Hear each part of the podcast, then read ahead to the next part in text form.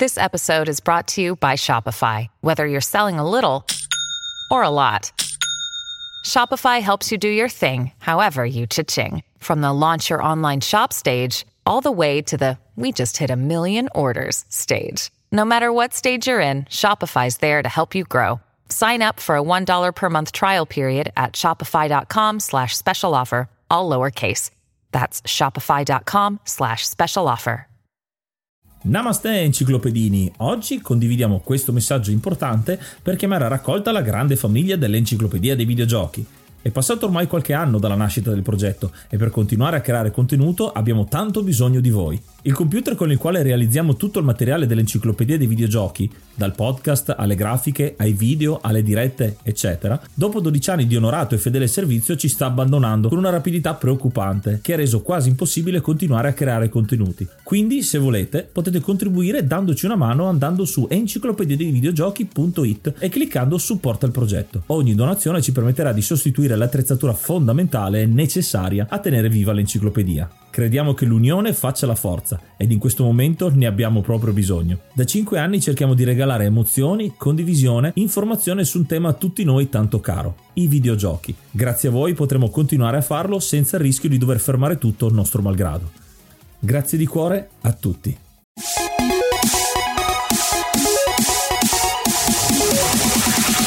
Namaste, benvenuti ad un nuovo episodio speciale dell'enciclopedia dei videogiochi. Io sono Ace! E io sono Yuga e in questo episodio, come detto speciale, analizzeremo il primo episodio del documentario chiamato High Score. Ce ne avete parlato tantissimo. Questo è un documentario di Netflix uscito in sei puntate tutte contemporaneamente che vuole cercare di raccontare quella che è la storia dei videogiochi. Creato da Franz Costrell è un viaggio all'interno del mondo videoludico partendo dalle origini o comunque molto molto indietro nel tempo fino a quello che è il passaggio dal 2D al 3D, che è la grande innovazione che c'è stata, ma non sicuramente l'ultima, quindi non è omnicomprensivo questo high score, ma devo dire che sa il fatto suo, nonostante abbia grosse lacune, è un po' superficiale, giudizio velocissimo così, però diciamo che dà una buona base di formazione quando ho sentito di questo documentario mi aveva incuriosito parecchio perché è raro che venga descritto il mondo dei videogiochi se, al di fuori di quelli che sono i recensori sulle varie piattaforme come YouTube ad esempio eh, come Angry Video Game Nerd e altri. E quindi ero molto curioso avevo abbastanza aspettative non avevo letto nessun tipo di commento ed è partito anche abbastanza bene perché il, il, l'inizio soprattutto con l'intro fatta in pixel art mi ha molto molto colpito. Quindi si vede subito che comunque comunque un certo budget è stato messo a disposizione.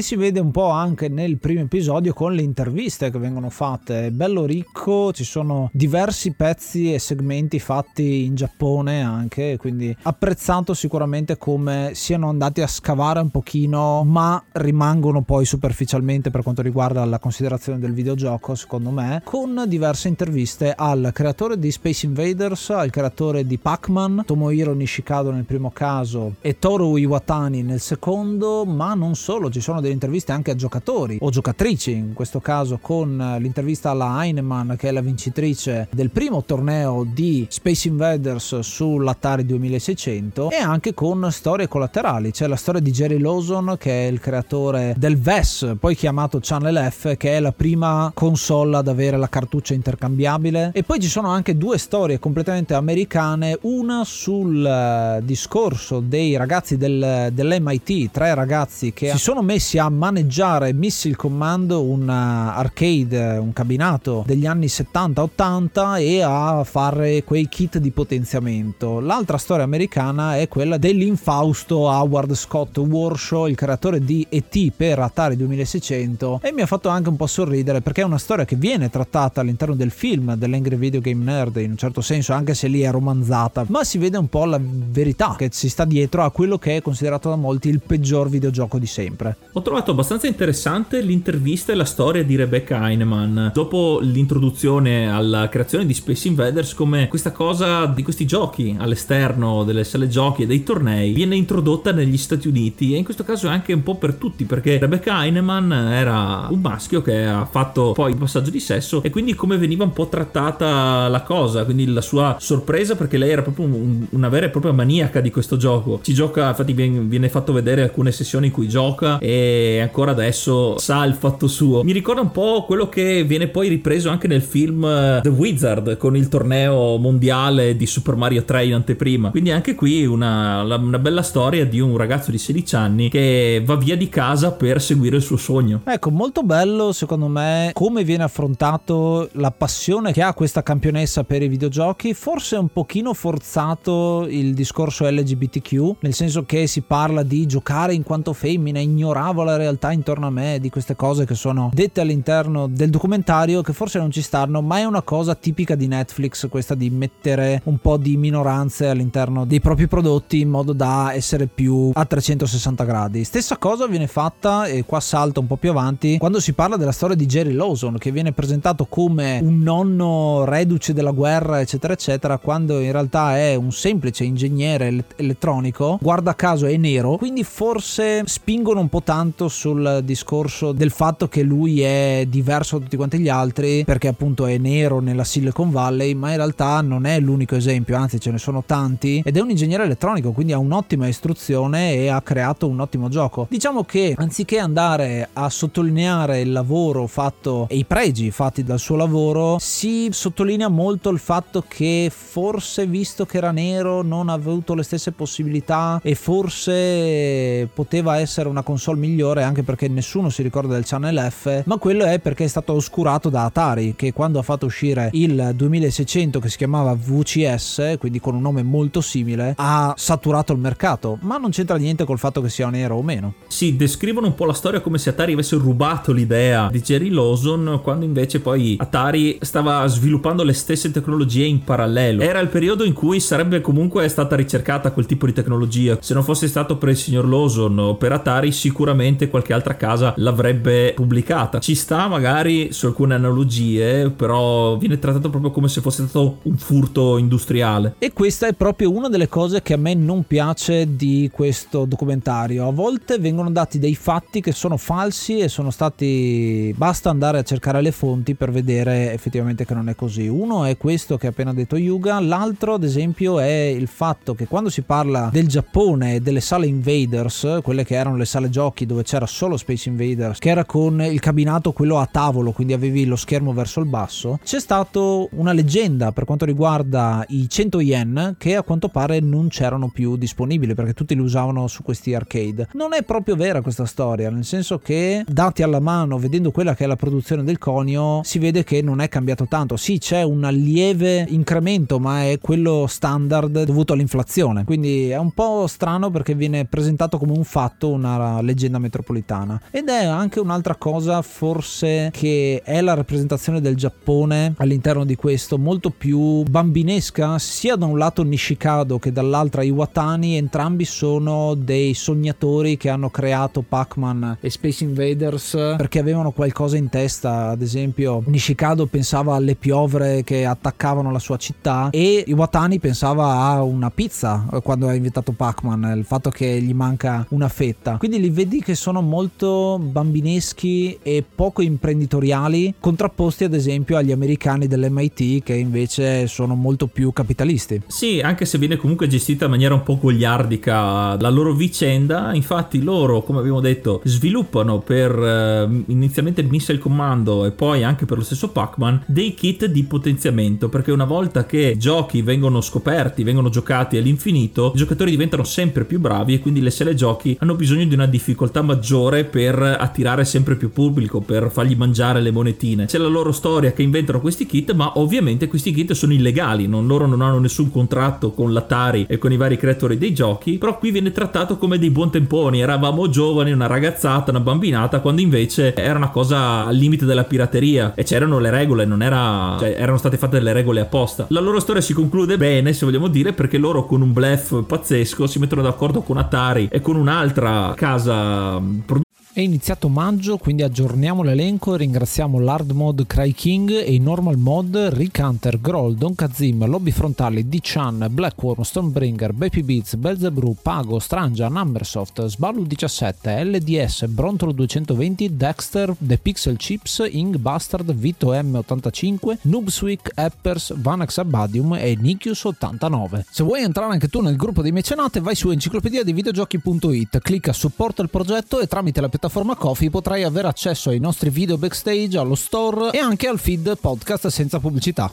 Lo sapevi che sul nostro sito enciclopedia dei videogiochi.it puoi trovare anche un link all'archivio, un grande database con tutti i giochi di cui abbiamo parlato, dentro le puntate, fuori dalle puntate, dentro i nostri social, ovunque. Un database ricco, pieno zeppo di informazioni che aspetta solo di essere esplorato da te. Tutrice per vendere il kit di Pac-Man per fare Mrs. Pac-Man. Quindi loro vengono dipinti come dei geni, ma in realtà sono degli, dei truffatori un po' a loro modo. Eh sì, ed è una cosa che un po' mi ha colto anche nel cuore perché Missile Command è un gioco molto particolare, un gioco di difesa rispetto ai giochi d'attacco che c'erano solitamente nei cabinati del tempo e in questo caso è un gioco molto psicologico perché anche lo stesso creatore Dave Toirer, credo si pronunci, non mi ricordo, che è il creatore del gioco, aveva gli incubi a pensare alla propria città, le città californiane distrutte da un attacco atomico e ha creato Missile Command, quindi è un gioco di difesa di gestione delle risorse perché hai pochi colpi con cui difenderti dai missili che stanno arrivando ed è un gioco molto nichilista da quel punto di vista. Alla fine non c'è neanche il game over, ma c'è proprio scritto the end, nel senso che muori e perdi le tue città o perdi direttamente il posto da cui stai sparando. Questa psicologia viene totalmente tirata via quando i ragazzi creano Super Missile Attack, che è semplicemente un gioco in cui ci sono più esplosioni. È proprio un'americanata, ecco, questo qua. E a proposito di americanata, essendo anche quegli anni lì tra il 70 e gli 80, mi ha fatto un po' sorridere come è stato descritto l'ambiente di lavoro in Atari, un po' sesso, droga e rock and roll, se vogliamo dirlo, con queste nuove innovazioni e su questa industria sui videogiochi. Quindi in Giappone viene mostrata più bambinesca, ma seria nello sviluppo, mentre in America è più imprenditoriale, ma molto più scapestrato dal punto di vista aziendale, con questi bluff, con queste mezze truffe e anche col metodo di lavoro che avevano. Se uno fa una analisi, ma non viene detto questo, lo, lo, lo vede insomma dei comportamenti dei vari personaggi, si vede come in Giappone ci sia già una cultura del videogioco, quasi come se fosse un'opera d'arte che viene creata, anche se appunto bambinesca, ma non è, non è assolutamente, anche le favole sono opere d'arte e quindi possono esserlo anche i videogiochi, mentre dall'altra parte gli americani vedono più un prodotto, un'ennesima industria che sta nascendo e poi la Silicon Valley si svilupperà proprio su questo. Ultima cosa che viene detta ed è una storia molto interessante secondo me è proprio sulla creazione di ET, in cui l'intervista viene fatta a Warshow e spiega come ci sia e come sia il mondo dei videogiochi collegati ai film, collegati a un uh, IP precedente. In questo caso vediamo lui che parla direttamente con Spielberg anche. E di come lui riesca a convincere Spielberg della sua idea. Voleva fare un gioco che ripercorresse le fasi del film, mentre Spielberg voleva una cosa molto più semplice alla Pac-Man. Quindi lui ha dovuto un po' combattere con l'idea. Vengono fatte vedere le difficoltà che ha dovuto affrontare perché mediamente un gioco veniva fatto in 7-8 mesi, in questo caso qui per un titolo del genere, se pensiamo con i diritti, gli sono state date solo 5 settimane e non aveva nessun altro come assistente che ha dovuto farlo da solo, quindi viene un po' giustificato il fatto che il gioco era destinato a finire male. Sì, in realtà poi il gioco non è proprio così male, diciamo che è comunicato male perché proprio è su Atari, quindi la grafica è microscopica. E anche l'industria è abbastanza giovane, quindi non ci sono i generi tanto definiti. E Warshaw ha provato a fare qualcosa di diverso, fallendo miseramente perché poi una delle tante cause che ha portato alla crisi di questi anni qua con quello che è considerato il fallimento dei videogiochi, la crisi del mercato, che però viene viene trattata come se fosse una crisi mondiale. In realtà è una cosa molto circoscritta in eh, America, negli Stati Uniti, in Canada e poco altro, mentre l'Europa continuerà ad avere un boom per quanto riguarda i videogiochi, soprattutto con le home console, il ZX Spectrum, l'Amiga, eccetera, eccetera, che verranno fuori in questi anni e stessa cosa succederà poi in Giappone in realtà con arcade successivi. E questo era il primo episodio di High Score. Che dire, io l'ho trovato interessante interessante su alcune note di fondo, come la, la, il segreto della creazione di Space Invaders e di Pac-Man. È stato molto interessante l'intervista ai creatori e anche a loro modo ho trovato interessante la storia dei ragazzi dell'MIT che per quanto trattata come se fossero ragazzi scappestrati ma molto intelligenti, in un certo senso si vede che hanno una mentalità diversa rispetto al Giappone, quindi viene molto marcata la differenza tra America e Giappone. Quello che non mi è piaciuto sono, come abbiamo detto, le inesattezze e magari poteva essere fatto un maggiore sforzo per ricercare i dati e non romanzarli troppo, perché questo documentario è sì rivolto al pubblico di massa, però generalmente quelli che lo guarderanno di più e che lo guardano di più sono i videogiocatori, quindi gente che ne sa già. E tu Ace invece che ne pensi? Allora, a me inizialmente quando ho fatto il primo watch mi ha fatto molto incazzare in realtà il primo episodio perché presenta un sacco di informazioni inesatte e questo è una cosa che mi colpisce perché se uno si mette a guardare questo documentario pensando di trovare una Bibbia in realtà non trova niente di tutto ciò, anzi rischia di essere disinformato ed è forse la pecca maggiore di questo. Speriamo facciano di meglio perché con il budget hanno tirato dentro anche Charles Martinet che è il doppiatore di Super Mario, famosissimo, che doppia la versione inglese, noi l'abbiamo visto in italiano, però devo dire che diciamo che ci sono delle informazioni ma bisogna scavare di più. Quindi se tu che stai guardando questo documentario hai poi voglia di andare ad approfondire gli argomenti, bene, se ti fermi qua è molto molto superficiale e forse anche presenta grosse lacune, proprio perché è molto americanocentrico, ci sono queste tematiche che ci butta dentro Netflix che sono così così, ma mi piace molto ad esempio il fatto che si veda sia lo sviluppatore del videogioco che anche il giocatore e come considera un giocatore la propria esperienza. E questo è un aspetto interessante, quindi un plauso a loro e speriamo che migliorino con i prossimi episodi.